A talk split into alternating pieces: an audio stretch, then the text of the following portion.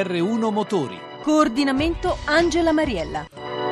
Un ben ritrovati gentili ascoltatori e appassionati di motori da Antonello Orlando. Opel ha presentato la nuova corsa rinnovata nel frontale e ora con il sistema Start and Stop riservato alla 1300 turbo diesel da 95 cavalli. Spegne il motore quando ci si ferma col cambio in folle. Per conoscerne tutte le nuove caratteristiche Francesco Parente ha intervistato Carlo Forni, responsabile della comunicazione di Opel Italia. La corsa 2011 è una vettura che ha subito un, un rinnovamento nel design sia esteriore esteriore che interiore, eh, allineando la, la, la, nuova corsa al nuovo de- design della Opel che è iniziato con Insignia ed è proseguito con eh, Meriva ed Astra. Non solo design ma anche tecnologia, in particolare due aspetti, uno legato al, alla versione EcoFlex, la versione a più basso impatto ambientale con un motore 1300 turbo diesel con sistema start and stop che permette di consumare solo 3,5 litri per 100 km ed emettere 94 grammi di CO2 per chilometro che è un dato molto molto basso a fronte di 95 cavalli quindi un motore assolutamente prestazionale. A questo si aggiunge un nuovo sistema di navigazione integrato denominato Touch Connect. Quali obiettivi vuole raggiungere Opel con questo nuovo modello? Opel ha nella corsa chiaramente il modello principale soprattutto per il mercato italiano.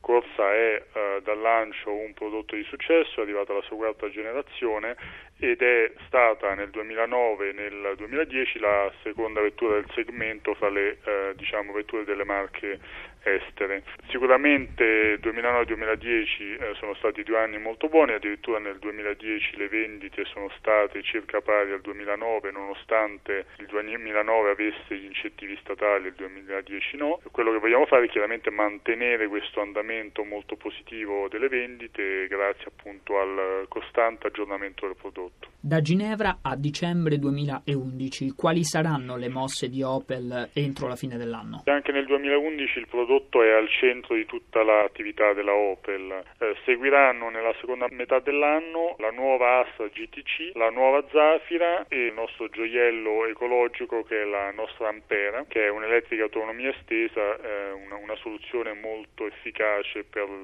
diciamo, avvicinarsi all'elettrificazione delle vetture. E non ultimo diciamo, il, il, nuovo combo, quindi il nostro veicolo commerciale leggero che conferma l'impegno di Opel anche nel, nel campo dei veicoli commerciali.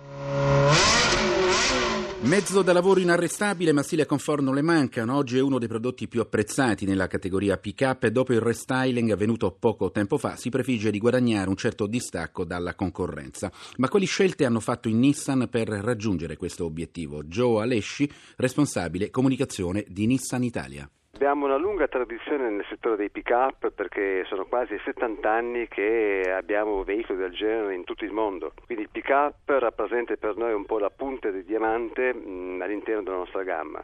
Il Navari in particolare si distingue perché è in realtà una vettura che offre delle condizioni di guida estremamente di grande comfort pur essendo un veicolo che può essere adibito per esempio ad attività sportive per chi ne fa un uso anche più ludico che di eh, trasporto e utilizzo quotidiano urbano.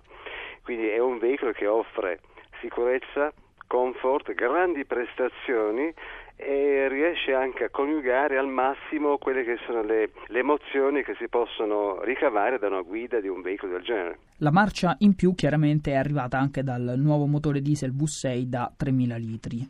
In realtà questo motore è sicuramente mm, il motore che è al top della categoria perché ha una potenza di 231 cavalli e una coppia molto generosa eh, di 550 Nm. L'evoluzione del Navara dipenderà dalle sorti del Pathfinder, sappiamo che è costruito sulla stessa eh, piattaforma. Ma in realtà credo che mh, il Navara sia un prodotto che è un po', come posso dire, un'icona a se stessa e quindi è un veicolo che mh, rientra nella gamma dei fuori fuoristrada e rappresenta per noi quello che è una, un punto di riferimento importante. Le attività di costruzione e manutenzione delle strade nel 2010 hanno toccato la punta più bassa degli ultimi 20 anni. Il grido d'allarme è stato lanciato da CITEB, l'associazione che in Italia rappresenta l'intera filiera dei lavori stradali, che stima come lo scorso anno la produzione d'asfalto abbia raggiunto il minimo storico di 30 milioni di tonnellate. Carlo Giavarini, presidente CITEB, con Francesco Parente, spiega cosa significhi questo preoccupante dato. La produzione d'asfalto italiana normalmente fino a 3-4 anni fa era la seconda in Europa con oltre 40 milioni di tonnellate. Scendere di una cifra così consistente, cioè da 40 a 30, significa che quello che era il necessario per fare una razionale manutenzione della rete stradale adesso è eh, sottodimensionato, cioè è sotto il limite minimo eh, di sicurezza per la manutenzione. Quali dovrebbero essere in realtà i numeri di un clima rassicurante? Ci siamo fatti l'idea che anche se l'Italia ha superato questo numero nei bei tempi, eh, un minimo dovrebbero essere un 40 milioni di tonnellate di conglomerato asfaltico, eh, parliamo di conglomerato asfaltico, 40 milioni, 38-40 milioni di tonnellate, minimo. In questi termini, qual è quindi la posizione dell'Italia nei confronti degli altri paesi europei? L'Italia era il secondo paese dopo la Germania unita, più o meno a pari o poco prima della Francia, adesso è diventato il quarto o il quinto perché eh, gli altri paesi, soprattutto la Germania e la Francia, che sono un po' leader in questo campo, hanno mantenuto, anzi ultimamente hanno addirittura un leggero recupero.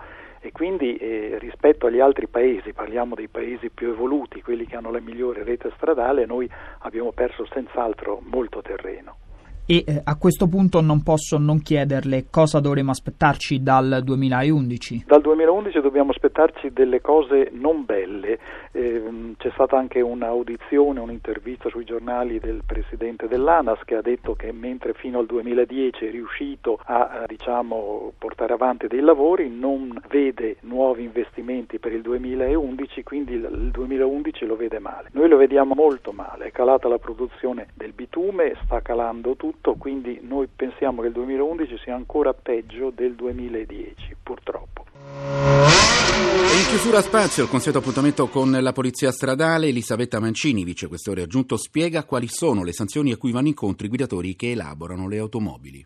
Nostro codice sanziona diverse ipotesi. Innanzitutto viene sanzionata la mancanza o non conformità di determinate caratteristiche costruttive e funzionali del veicolo, come per esempio il sistema frenante, i sistemi di protezione passiva come paraurti, parafanghi e la sanzione va da 80 euro a 318 euro. La stessa sanzione è prevista per la mancanza o la non conformità dei dispositivi di equipaggiamento, come ad esempio un proiettore o la marmitta.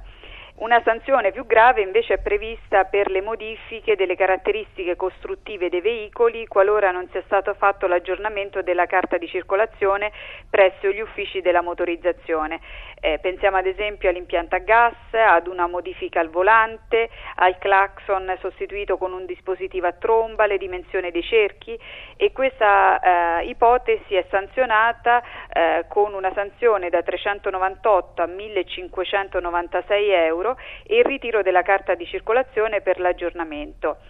Eh, un'altra sanzione più moderata riguarda l'efficienza dei dispositivi di equipaggiamento, come l'inefficienza delle cinture di sicurezza, delle frecce, eh, la presenza di incrinature sui vetri, che viene punita con una sanzione da 80 a 318 euro. Eh, qualche volta, e concludo, il tuning è legato ad un fenomeno molto più grave, quello delle gare clandestine di velocità, eh, che è un'ipotesi di reato e che merita un approfondimento in un eh, nostro successivo appuntamento.